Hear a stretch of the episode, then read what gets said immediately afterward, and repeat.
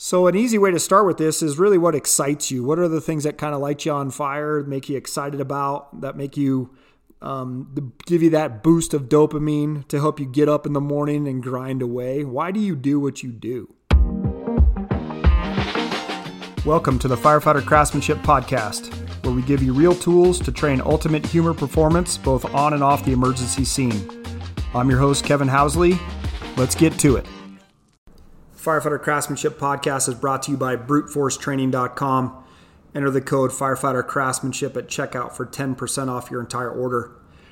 Brute Force Training provides unstable and odd object load training systems that are adaptable to meet whatever needs you want, and they will absolutely give you all that you can handle.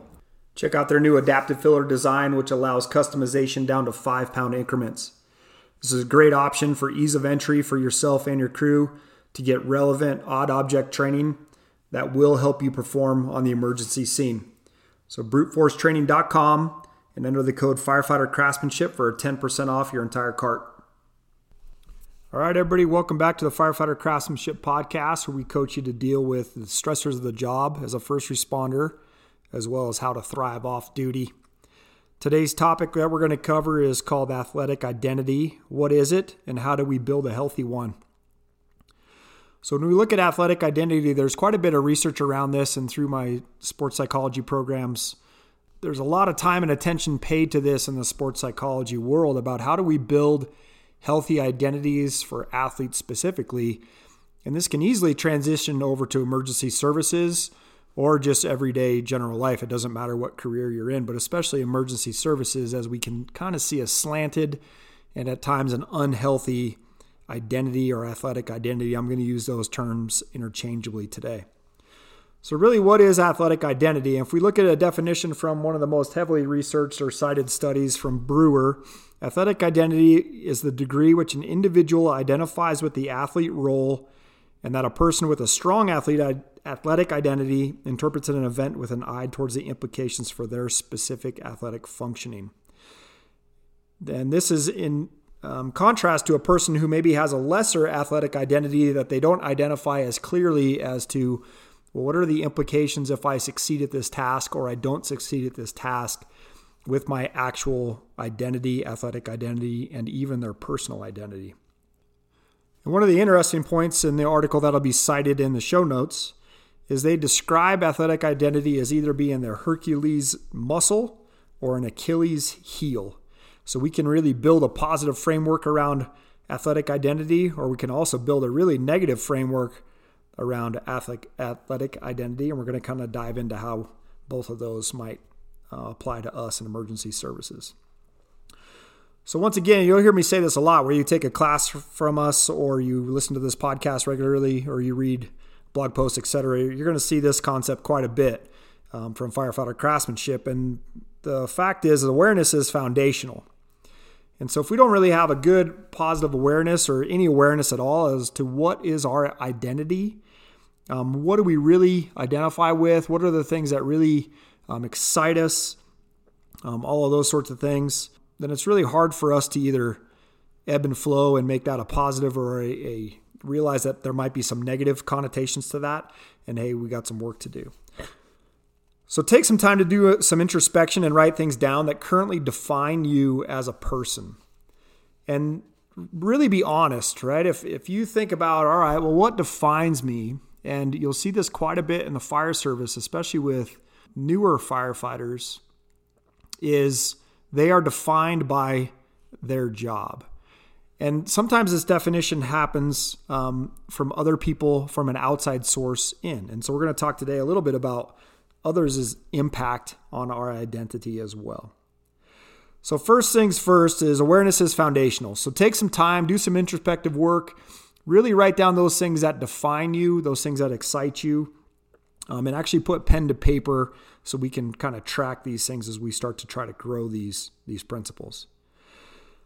So an easy way to start with this is really what excites you. What are the things that kind of light you on fire, make you excited about, that make you give you that boost of dopamine to help you get up in the morning and grind away? Why do you do what you do?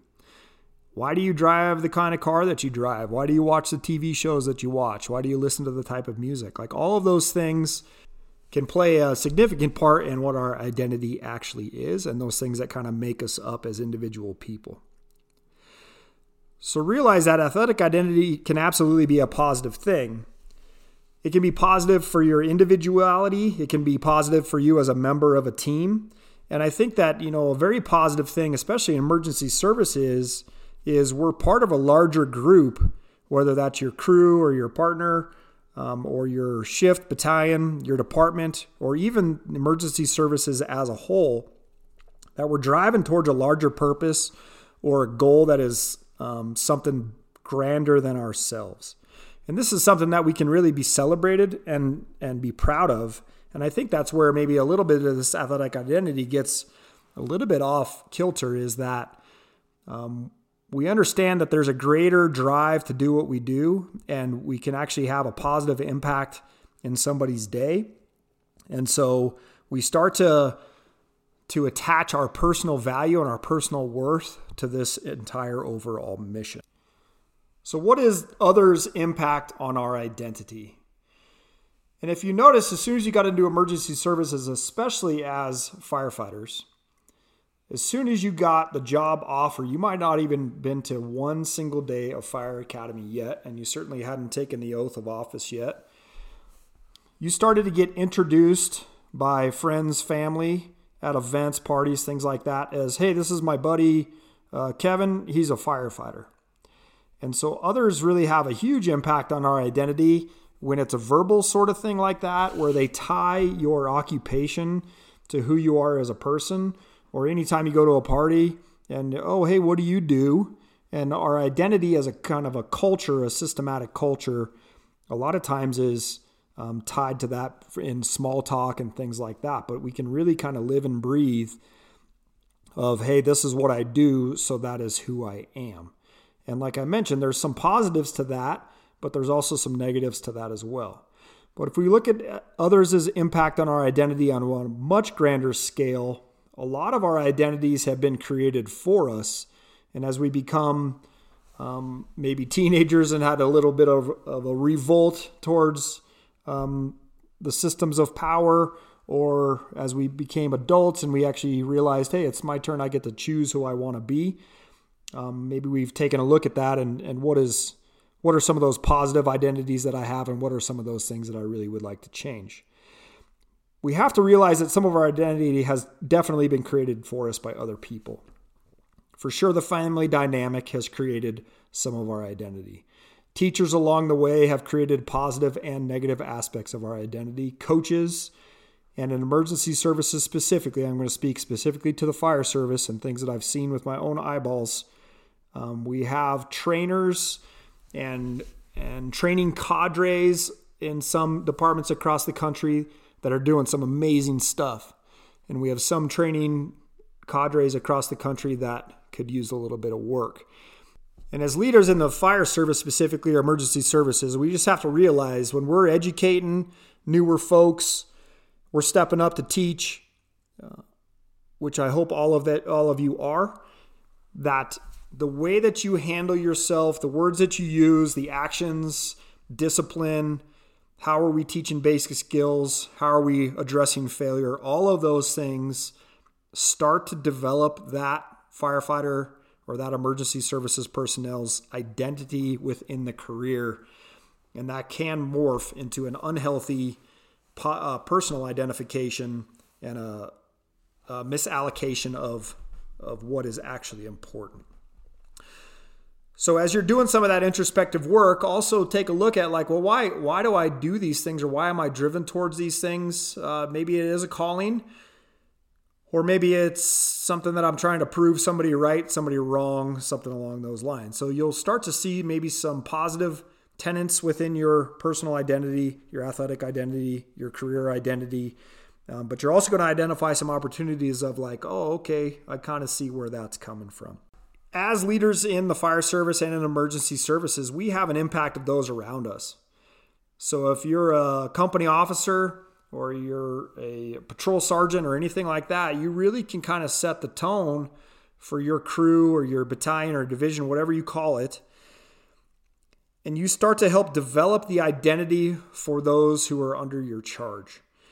And this is a pretty big responsibility if we take kind of a detached perspective and look at this of, wow, how do I develop positive identities that are meeting the mission statement, that are allowing people to be creative within those identities, that are allowing people to challenge the status quo, to address failure in a positive way, to go out and deliver awesome emergency services on every 911 call that happens. And how can we allow people to really kind of grow and ebb and flow within these things that we're trying to do?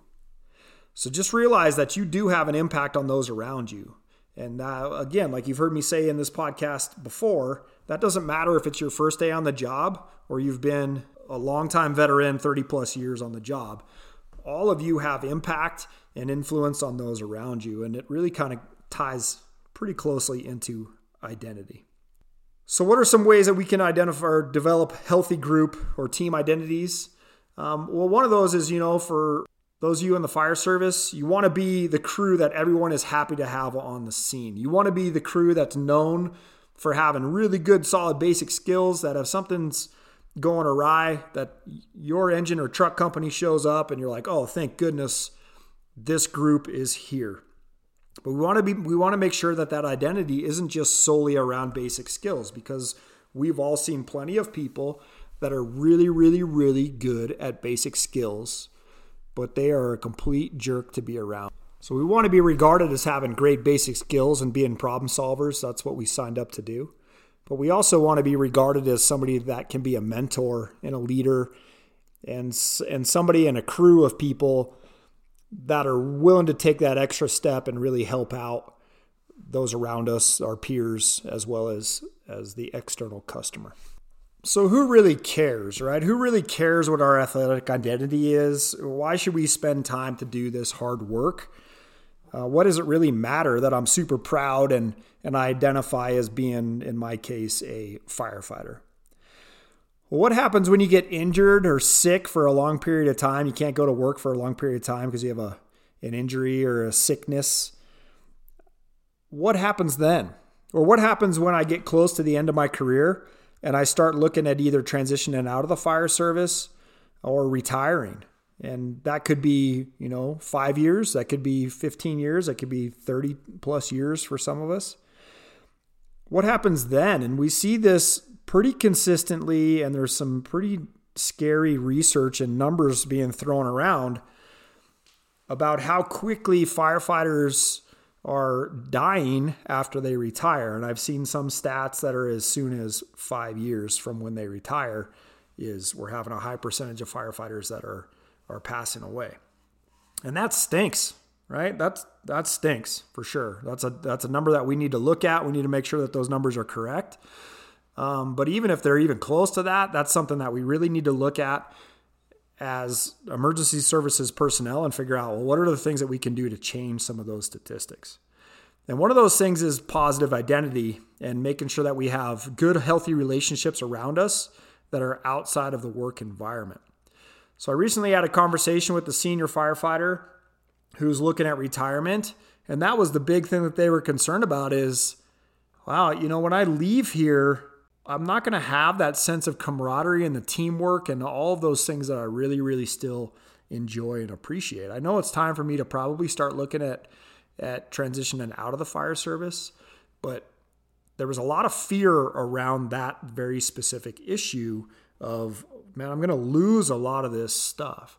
And that could easily be translated or could be tied to a misappropriation of what their identity actually is.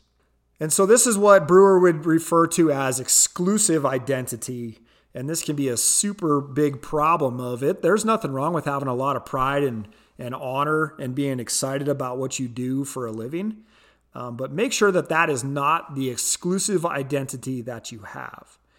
So make sure that you have other things that are outside of the occupation that you're really excited about as well. And you also put the same amount of energy and focus into. So whether that's being a husband or a wife or a partner, or whether that's being a father, a mother, son, daughter, whatever that looks like for you personally, What are those things that you really want to pride yourself upon? And what are those things that you also want to be identified as personally, internally, as well as what your occupation is? And a few years back, I got to go to a pretty cool charity event, and the keynote speaker was a physician who was also an Olympic bobsledder. And this specific individual talked about how his entire identity was around training to make the Olympic team as a bobsledder. And they didn't do so well once competition came around. And I don't remember the specifics, but it was either they didn't make the actual Olympic Games from the U.S. team side of it, or at the Olympic Games they didn't do well. And that's somewhat irrelevant. But when those games were over, so that really hard, dedicated work of training for 4 years on one goal, and then that goal didn't actually come to fruition, he went through a really, really rough patch of time with severe depression. He didn't know what direction his life was going, lots and lots of personal struggle and strife around this. And it all came back to that he had an exclusive identity of being an Olympic bobsledder. And we'll see this quite a bit. There's a lot of research in sports around this. There's quite a few good studies in relation to NFL specifically about athletes that have to get out of being a professional athlete and the mental pain and suffering that they go through when they have to transition out of that, because that is what their identity was. It was an exclusive identity of, hey, I'm really good at this activity. I'm really good at this sport. I've been really good at this sport, and I've been highly regarded ever since maybe I was a little teeny kid. And then the next day it's gone because of a long-term injury, or they got cut from a team or something like that. And the mental and psychological issues that occur from having an imbalance and an exclusive identity specifically. And we've all seen this in emergency services. We've seen somebody that, quote unquote, stuck around too long. And when they left, it didn't work out real good for them. And you know, we've all seen people that are scared to leave the occupation, not necessarily because of financial implications, but because of all of the other positive things that a career in emergency services brings, like camaraderie and things like that, being a part of a team. And this really is just a negative aspect of having an exclusive identity that is 100% tied to the job. So the good news from all this, it's not all doom and gloom, is we get to choose the narrative. You get to choose every single day what your identity is. And if you don't like what it is today, if you don't like what it is tomorrow after you do some good introspective work, or you take a month or a couple months to work this out and figure out what truly defines me, what are the things that truly define me today, and then identify some of those opportunities to get better, you get to choose what that is, which is really, really cool. And no, it's not all super easy to accomplish. And it's really easy for me to sit here and say, oh, well, you get to choose, just choose it to be better. No, we know that there's hard work associated with that. But the bottom line is that is your choice on who you are, what defines you, and what are those things that you're going to really chase and put your energy within. So we've helped develop a resource that we call the Guiding Principles, and you can find a downloadable template for that in the show notes. And the Guiding Principles is just a very simple exercise to walk you through how this looks and how to kind of grow, ebb and flow, and have a critical eye towards this on a pretty consistent basis to make sure that you're meeting what those things are. You're doing the things that you say that you personally want to do from an intrinsic motivation standpoint. And you can really dive into this even further if you'd like by taking the Resilience for the Emergency Scene class. We have an entire section that's dedicated specifically to the Guiding Principles and identity and building relationships around that. So the takeaway resource really is, first off, awareness is foundational. So become aware of what are your guiding principles, what is your identity, where does it sit today, and where do you want that thing to be, actually be at, and in what sort of a time frame. And then how does that change as your life changes? You have children, you retire, you get promoted, all these big time life events, you change departments, you change careers. Like your principles, your guiding principles shouldn't really change that much if you actually identify who you really want to be or as Simon Sinek puts it, your why. And we've heard lots and lots of stuff about it, and I'll link in the show notes as well the famous Simon Sinek TED Talk about start with why. And it's a great visual representation of what we're talking about here. But you want to have a good quality sounding board of relationships of people around you that you can say, hey, here is what I want to be. This is my guiding principles, and this is what I'm striving to obtain every day. And you need to have those people that can say, yeah, you're crushing it, you're knocking it out of the park, or they can help you get back on the track if you fall off the rails a little bit. Building routines that are healthy really helps with our guiding principles. And it's easier to build routines when we know why we're doing what we're doing. It's easier to build those positive, healthy routines with sleep, nutrition, hydration, taking time off, mindfulness practice, gratitude, like all of those things that we know that are scientifically shown to increase things like happiness. It's a lot easier to do those things when we have identified why we do what we do, and then we can morph those positive tools into our everyday routines. As I mentioned, we're going to have guiding principles downloadable. And so just click on the show notes and that'll take you to that. You can download that and use that as a template. Make that template your own, make it better. Give us suggestions on how to make it better. But really just get in there, do some of that quiet introspective work and take a look and continue to grow. As I mentioned, we cover this a bunch in the Resilience for the Emergency Scene class. And so in celebration of this podcast finally becoming a reality, we are offering 25% off of this class. And you just have to go over to firefightercraftsmanship.com/training and enter the code podcast23, all one word, podcast23 at checkout to get that 25% off. So in conclusion, we know that this isn't easy work. And I'm not going to lie to you and sit here this is going to be a super easy thing. It's going to be boring.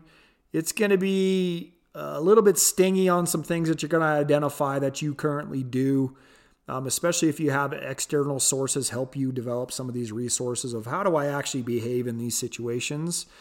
And then you start to have an eye towards how can I behave in a way that I want to behave or be regarded in a way that I want to be regarded from an internal perspective, not necessarily only external forces.